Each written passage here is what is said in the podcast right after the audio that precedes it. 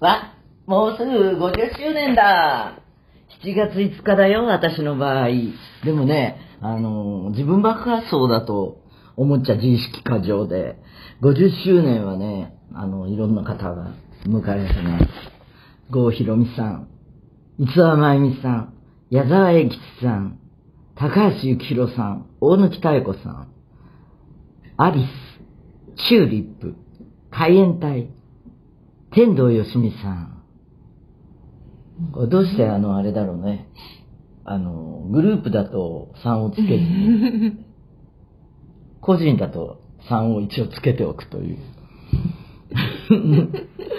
えっとね、私の方はこの間、あのー SNS にあげたと思うんだけど、選曲をしているところ、あの、何かというと、50周年のね、リクエストアルバム出しますから、もうお聞き及びの方もいるかもしれないけれど、お楽しみに。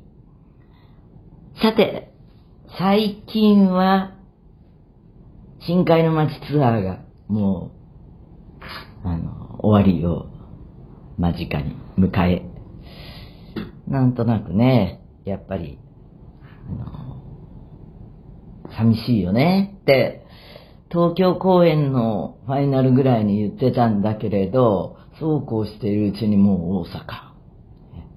大阪も4回行ったかな。東京公演も毎月3月、4月、5月、6月と2ステージずつだったけれど、大阪は確か去年もあったんですよ。それで、えーっと、だいぶ、うーん、3月にもあったのかな。そして、ちょっと空いて、今月、今月というか先月、なんと、2回でね、えーあのーそうね、大阪って、もう帰れちゃうんだよね、2ステージ目やると。で、メンバーや何かは、帰っちゃいます。で、私は、さすがに、タフに見えてもね、2ステージ目の後帰るのは、あの、しんどいので、本当はね、帰るっていう話もあったの。この間の大阪じゃなくって、えー月の頭の大阪の2日目は、まあ、ともかく、そんなホテル生活のね、あとわずかですよ。あ、えーそれからね、すっかり忘れてました。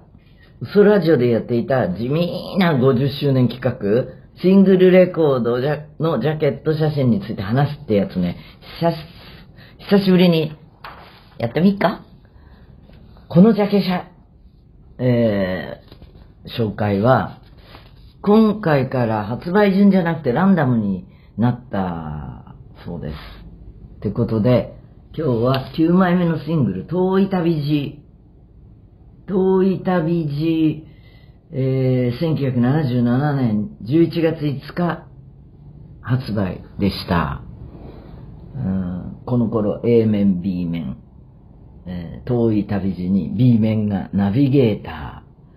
あのーピンクのホリゾントに白と黒の、なかなかセンスがいいじゃないですか。これね、えー、規制印じゃなくて自分でデザインして、あのースタイリストというか、その時のデザイナーに頼んだものだよ。えーっとね、ちょっと光沢のある、生地で、白の、あうんと、サルエルじゃないな、ハーレムパンツですね。それで、全体は、まあ、シンプルなエスニック。エスニックをあんまりコテコテにしちゃうとね、なんか意味合いが出ちゃうっていうか、そういう職業の人みたいな。どういう職業？髪は、割合肩より下ぐらいだったんだけれど、思いっきり巻いてるので、あの、肩ぐらいの長さに映っています。手にこれ何持ってるんだろう覚えてない。木の実のような、コーラの瓶のようなものを持っています。ですね。ウィキペディアによるとね、遠い旅路は山本周五郎の小説、柳橋物語を脚色した TBS 系時代劇ドラマ、おせんの主題歌として依頼された曲で、しかし間際になって歌物は使わないっていうことになり、使用されなかった。いや、私はね、でも、結局、何かにこれ使われた覚えはあるんだけど、で、自分ではすっかり、あの、山本周五郎の五弁の椿っていう、ちょっと、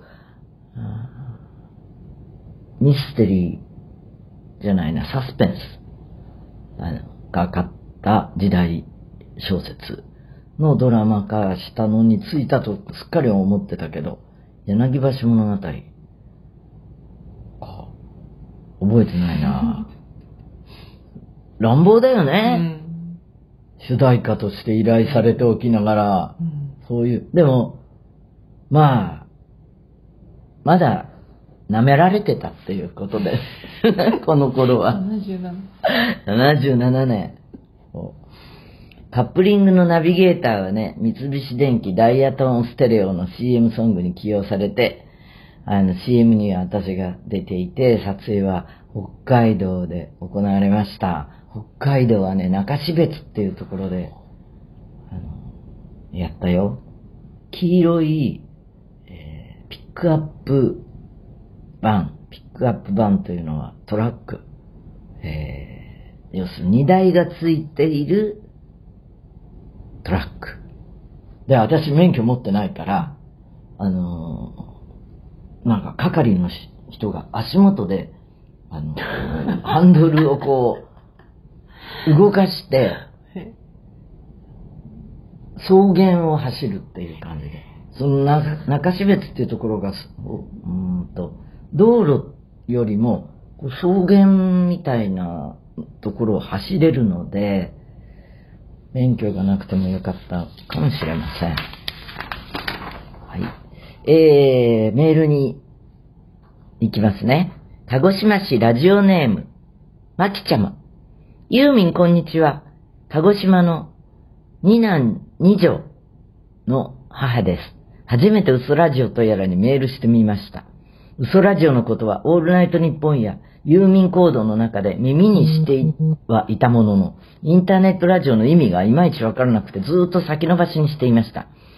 先日たまたまインスタグラムから入って適当なところをクリックしたら、バカバンダナのバカ笑いの、バカ笑い声のユーミン、めちゃくちゃ面白くて夜な夜なそこばっかり何度も何度もリピートして一緒になって笑い転げてしまいました。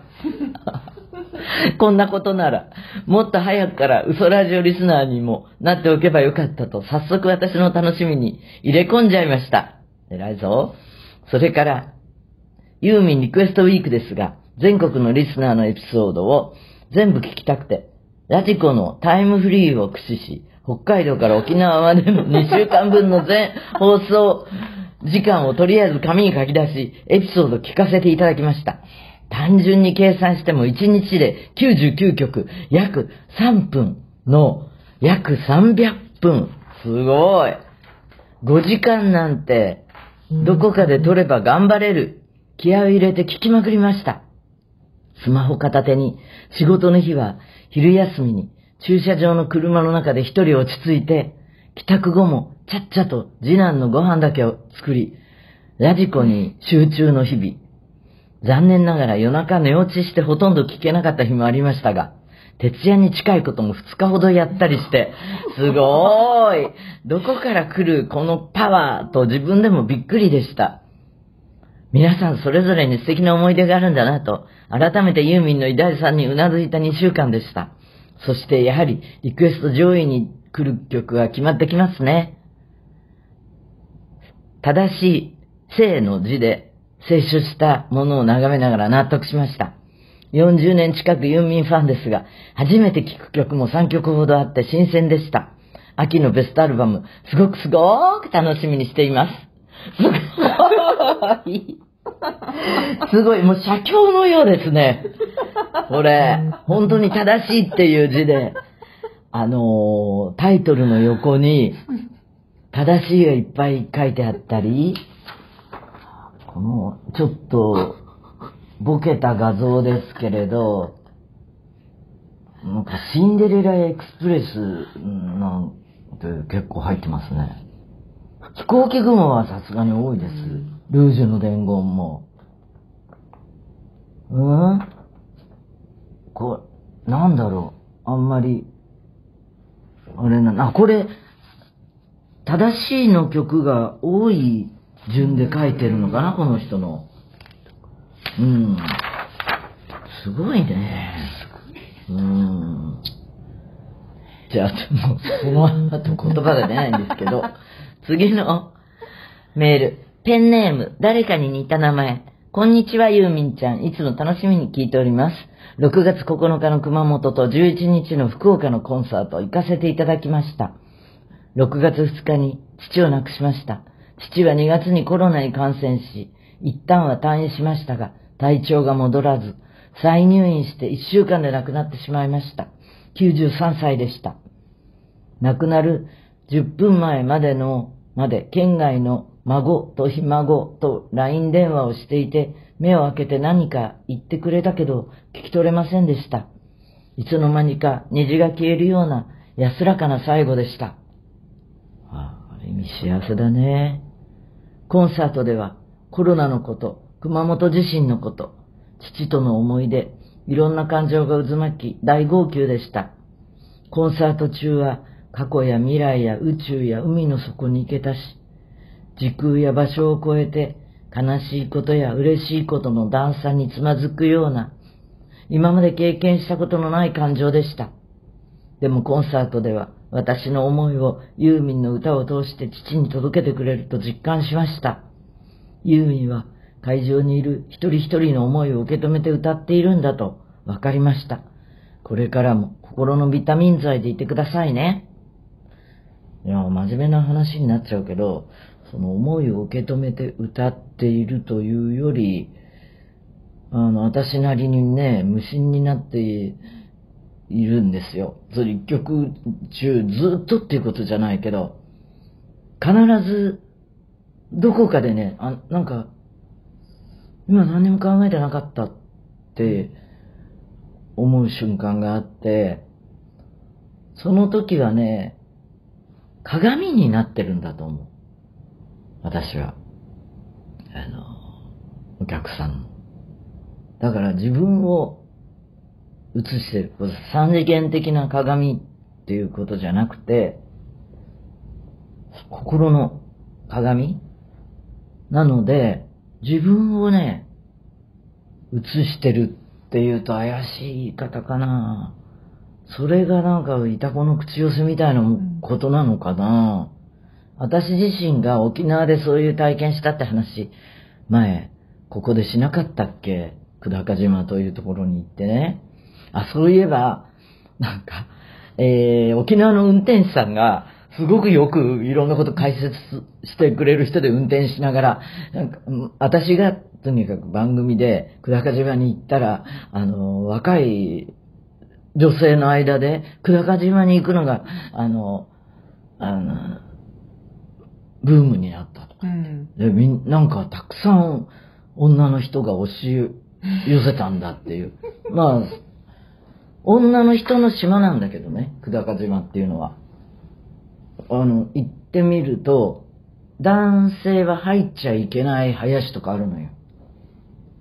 まあ、ちょっと話が飛びましたけど。えー、メールはこちらまで。嘘アットマークユーミン .co.jp 嘘ラジオ専用インスタもよろーしく。そんなこんなでまた来週よろーしく。